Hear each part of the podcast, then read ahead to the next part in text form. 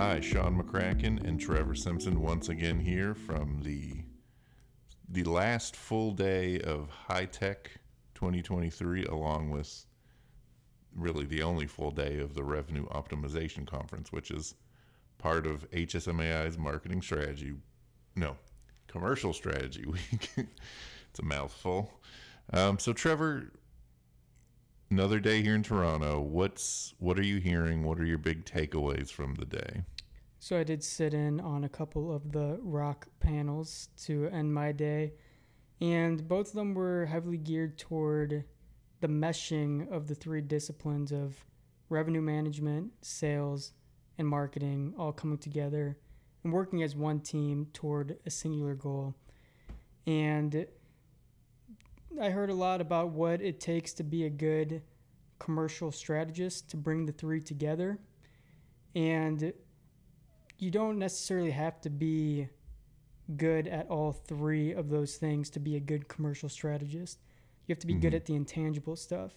So that's being a good leader, being good at cultivating relationships, and maybe most importantly, being flexible to change. Because what all three of those fields look like today is a lot different than what it looked like 10 years ago. And mm-hmm. 10 years from now, it's going to look a lot different than it does today. So they have to be flexible to change and be open to change. And something else I heard that I thought was interesting was that you hear often about those three spaces being lumped together the revenue management, marketing, and sales. But I heard that also spaces like IT need to be in consideration when yeah. it comes to data cleanliness and stuff like that. So it's a little bit broader of an umbrella than maybe what it was first thought of as. Yeah, I mean, it makes sense that revenue kind of bridges the gap between, you know, data analytics and IT in a way mm-hmm. that you know sales and marketing might not. But also, there's big components of analytics and marketing and a lot of other things. Right. It was. I mean, I've heard some talk about that today too, and it, it is interesting. Um, I heard one mention that obviously to make that the work of those three disciplines hum the way they're supposed to, you have to be a good collaborator and mm-hmm. open to different, like looking at the world in a different way than other people. Because, um, you know, revenue managers see things one way and marketing people will see it a different way. They have different functions. They're just fundamentally different people in right. a lot of ways. So well, that's another thing. They said that it might or I'm saying they said, some people said today. People say. People yeah. say that uh, it might not be that bad of an idea to start with new employees who maybe are starting in one facet mm-hmm. and expose them to all three of them so that they're well versed in all three as they grow in the in the field because right now, yeah, most people are just experts in one and don't know much about the other. Yeah, and you don't want to get too specialized and too niche at right. any point in your career. I mean, even when you say like revenue management's different at a select service small hotel mm-hmm. versus a large full service hotel. So getting more diversity in your background and more professional experience is obviously a useful thing. Doesn't hurt. So um, I think my big takeaway from today is that people really like to talk about AI, which is shocking at a tech conference. Um, I heard a lot about the pros and the cons. I mean, there's there is I feel like there's a really palpable sense of excitement about what it could mean down the road. And I mean, there's obviously applications for it today, specifically about you know the generative AI stuff, but I do hear like a lot of people questioning just in the short term, like it's so there's so much buzz around it, but is it really as big of a deal as people want it to be or believe it to be? Mm-hmm. And I mean, it's going to be one of those things where it'll be big. People hype it up to the point where no amount of adoption of it will be like live up to that hype mm-hmm. and then eventually it'll get digested into the ecosystem of how people use technology right but um i mean I think some people right now are worried like is this just the next generation of chatbots which like great that's useful for streamlining customer service but like that's not going to redefine the industry. Right.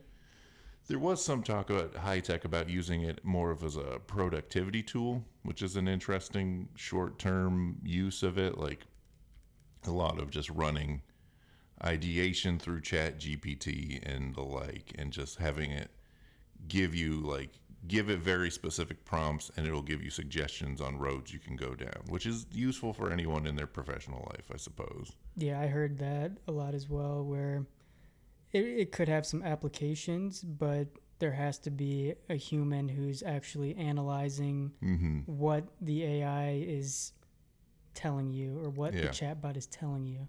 Well, I mean, and that's that's the thing about it in general is you have to be not necessarily skeptical of what it's telling you, but you have to fact check it. You have to consider it against reality because all it's doing is, you know, trolling, not trolling, but like it's it's just grabbing as much information as it can and guessing what you want to hear, right? So Yeah. then you have to put that through a critical lens and say, well, is this what I want?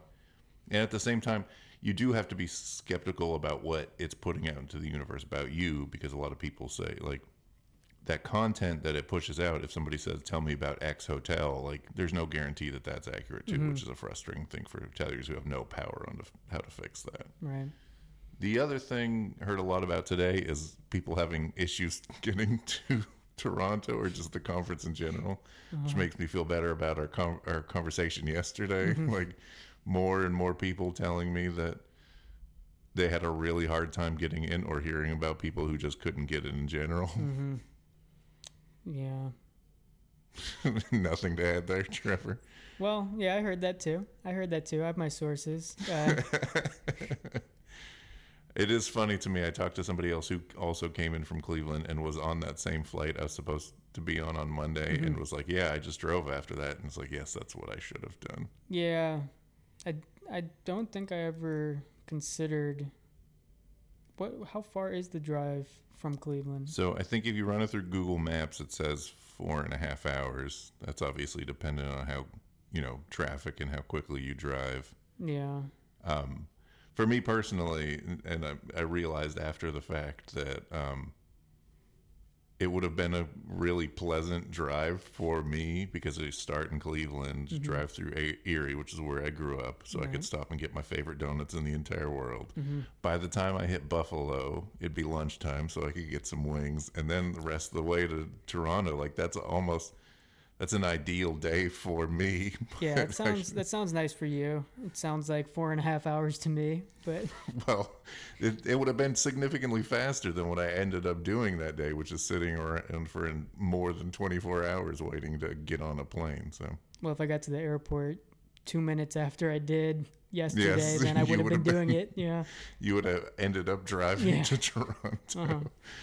All right, Trevor. Any other interesting takeaways just in general? Any impressions from Toronto today other than bad air quality and going to see the Blue Jays in a minute? Yeah, excited to check out the Rogers Center. Uh, Mm-hmm.